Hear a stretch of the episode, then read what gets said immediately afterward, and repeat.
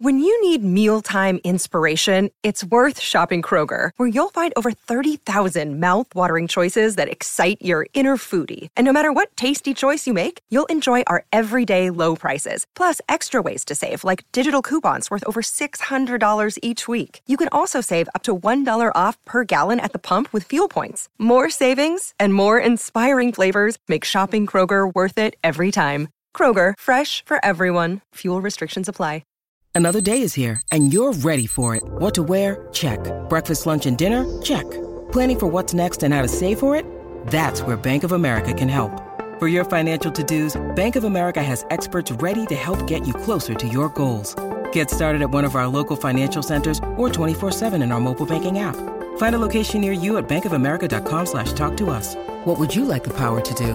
Mobile banking requires downloading the app and is only available for select devices. Message and data rates may apply. Bank of America and a member FDIC.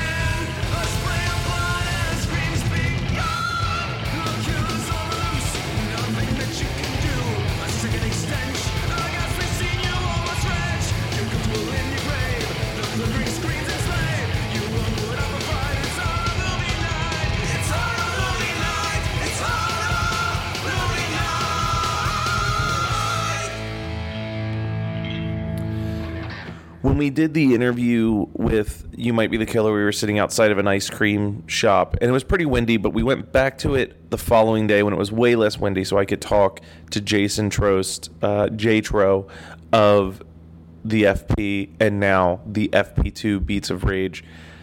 Jason is just such an articulate, he's a smart guy. He knows what he's doing, he knows what these films are, even if the critics just don't get it. Um, there was a moment that happened immediately after we shut off the microphones where he was talking about how one critic's review uh, said that they beat beat the franchise to death, and Jason is such a a smart, funny guy. Where in his mind he was like, "Well, they just gave me the tagline for part three now because that's brilliant." Um, you do not want to be sleeping on the FP2 if you love the FP1. You're and if you haven't seen the FP yet, you should absolutely make it a priority. It's it's such a fun parody of bad 80s films but with a real genuine seriousness to it. So, enjoy the interview uh, and I want to give a quick shout out to Frank Sanders. Uh, you've seen him post in our group, I'm sure, if you're on our Facebook group. I've known Frank for 15 years through Geekscape. He is one of the most incredible human beings. He's just so funny and opinionated and talented and smart. So I want you guys to to if you see him posting in the chat, you know, congratulate him on the fact that he went from being a super fan of the FP to being the first AD and appearing in the FP2. That's something that most of us only dream about and he worked hard and built relationships and was vocal about his opinion and became genuine friends with the person who created his favorite movie of all time. And I find that so inspirational. So he doesn't talk too much on here because it's mostly a dialogue between Jason and I, but I want to give him a shout out. So, you know, go and support Frank. He's always working on some unique and cool little shorts, and I, I'd love to see what more comes from him in the future. But check out FP2. And if you're still unsure, listen to this interview with Jason first, and then go check out the FP and the FP2.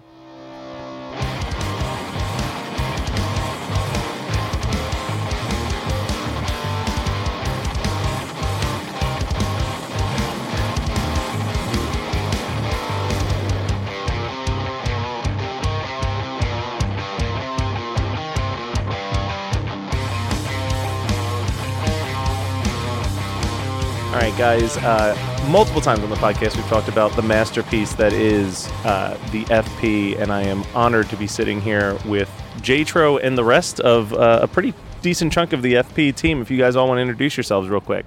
Hi, I'm Jason Trost. I'm Tillay Wickham. Frank Sanders. All right.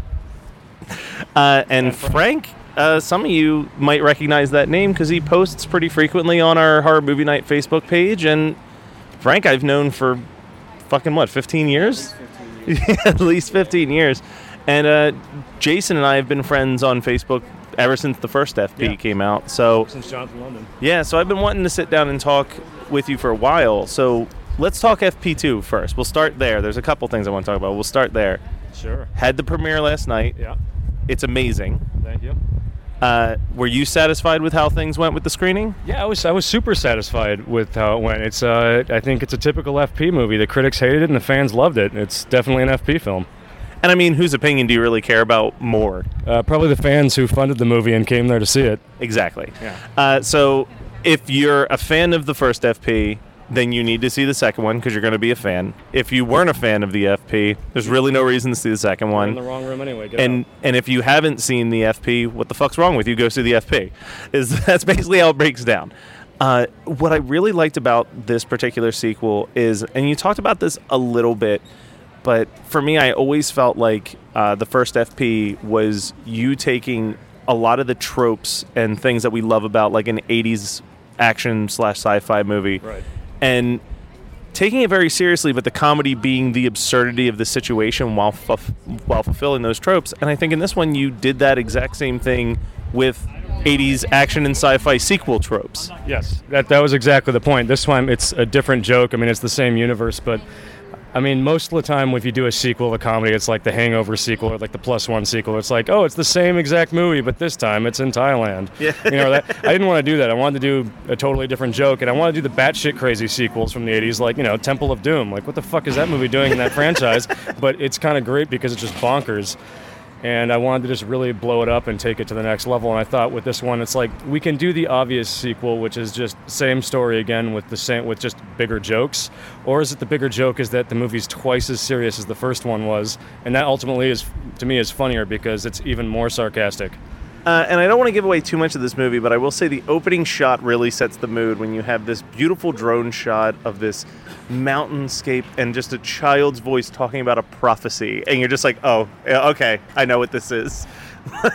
Yeah, I mean that was exactly the idea. We wanted to set the tone right away. That's like this is a different movie. These are the you know similar characters, but we're gonna go to a different place and expand the world. Like, th- for me, it's like the first one's about like what is this little world? What is Beat Beat? And this one I really wanted to expand like what is the Tro lineage? What's the mythology? What's the world out there? I wanted to really push the boundaries of like what this is and expand it because I always think the best sequels are ones where it's like you develop the characters further and the world.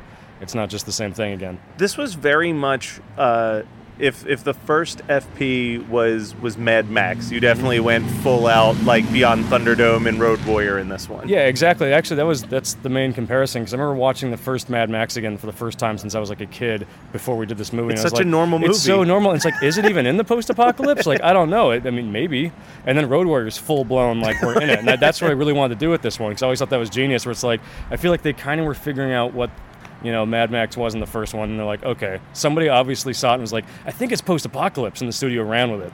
And that's kind of what we did in this one because the first one wasn't really post apocalypse, and then Drafthouse picked it up, and in the back of the box cover, they're like, in this dystopian post apocalypse future, and it's like, "Uh, if you say so, let's do it.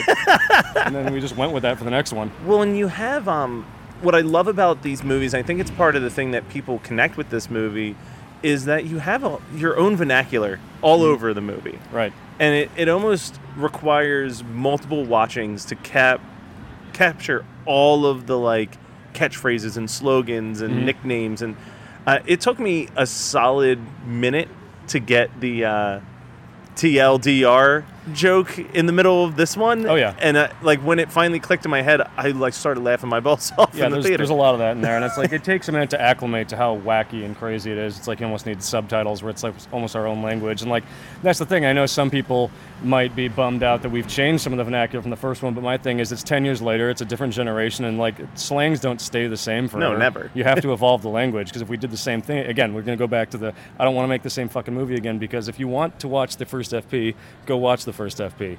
Well, and I think that in this movie specifically, what I really liked was your character, specifically Jatro, seems like he's almost the audience perspective in a lot of scenes Yeah. where it's this whole land of crazy, and then he's mm-hmm. like the only logical person that's just like, this is fucking crazy. yeah, I, I always thought that that was like for me like comedy that works the best is that like you have to do it where it's like everyone around you is nuts and the main character is like the voice of the audience, or it has to be the main character's crazy and everybody else is sane. Yeah, it's not fun You know, just you- watching if all everyone's people. nuts, then it's, it just doesn't work because you need to have somebody that's like, wait a second. And I think that the other thing, and this is something that you and I had talked about maybe doing a podcast years ago, we Right. never got onto it. But the difference between something like the FP and something like Kung Fury, Right. that feels very inauthentic with its 80s nostalgia versus this doesn't have to be an 80s movie. It just has that feel of an 80s movie. Yeah, I always wanted to make it like this is just a lost movie that you could it could have been made. It could have come out in the 80s and 90s, and you just didn't hear about it. Yeah. and you just found it. I didn't. The the thing, my problem with things like you know the Kung Furies and the Turbo Kids and things like that is they do something I hate, which is they their jokes come through making talented actors act poorly on purpose. Yeah. But I thought that the the gem of like these old movies that I grew up on, these exploitation movies, and why I loved them, it's a bunch of really untalented people trying as hard as they can to do a good job, and that's where it comes from. It's like the, the joke for me, and like it's so earnest because these people are trying as hard as they can. They're not joking, Yeah. but they're just failing, and that's the whole deal with the FP is that. The comedy for me is that it, the concept is the dumbest thing you'll ever think of, but in this world, it's Braveheart. Have like to ever- every character in the movie to them, and that's what I told the actors. Like, do you want me to do this like funnier? I'm like, no. You're like, this is this is like a scene from Braveheart. You have to treat it that seriously.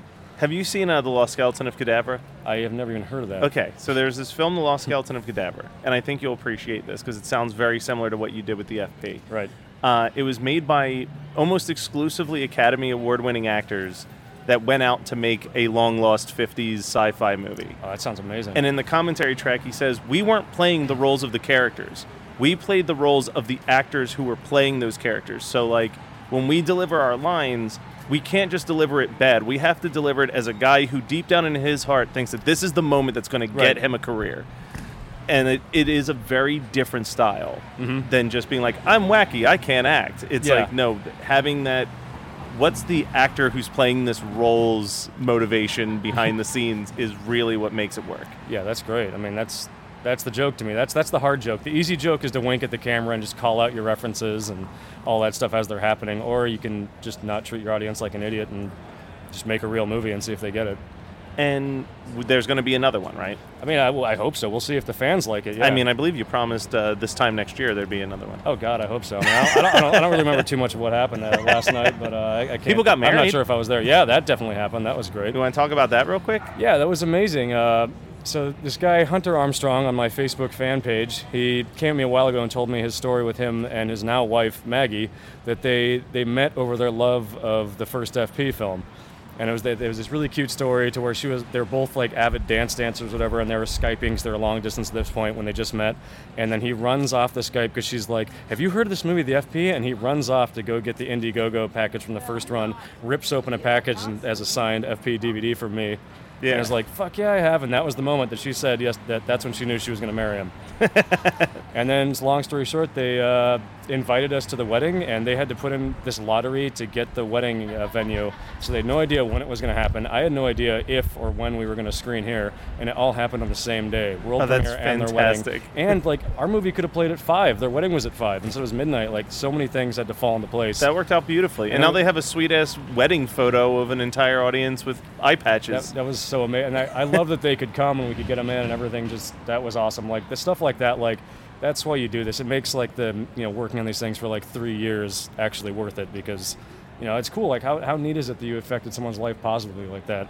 That's that's. I mean, I think that that's the biggest success story Yeah. of all of Fantastic I Fest, could really. I could retire now and be completely happy. But I think we want a third Yeah, movie. yeah, I know you'll, you'll you'll get it. you'll get it some way somehow. All right, so where can people go to check out the FP2? Do you have a release date? Do you have uh, any of that figured out just I, yet? I have no idea. Like we're trying to see if investor or not investors, uh, distributors, if they're interested or what's going on with that. I'm not sure yet. We got another screening here at Fantastic Fest. If all that goes to hell, I'll just continue on doing it the way we've done the rest of the movie, which is just ourselves and just find some way to release it and ourselves. Like we've got lots of uh, other screenings and film festivals and platforms coming up. So if we do decide to launch ourselves, we'll use that sort of momentum to push it out and see what happens.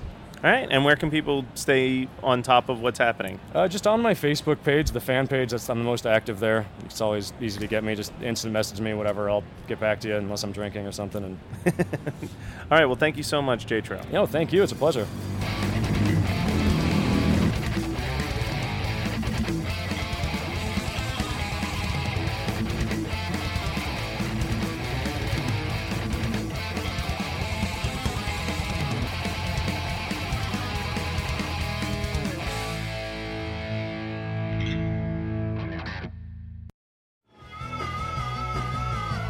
You're listening to the Geekscape Network.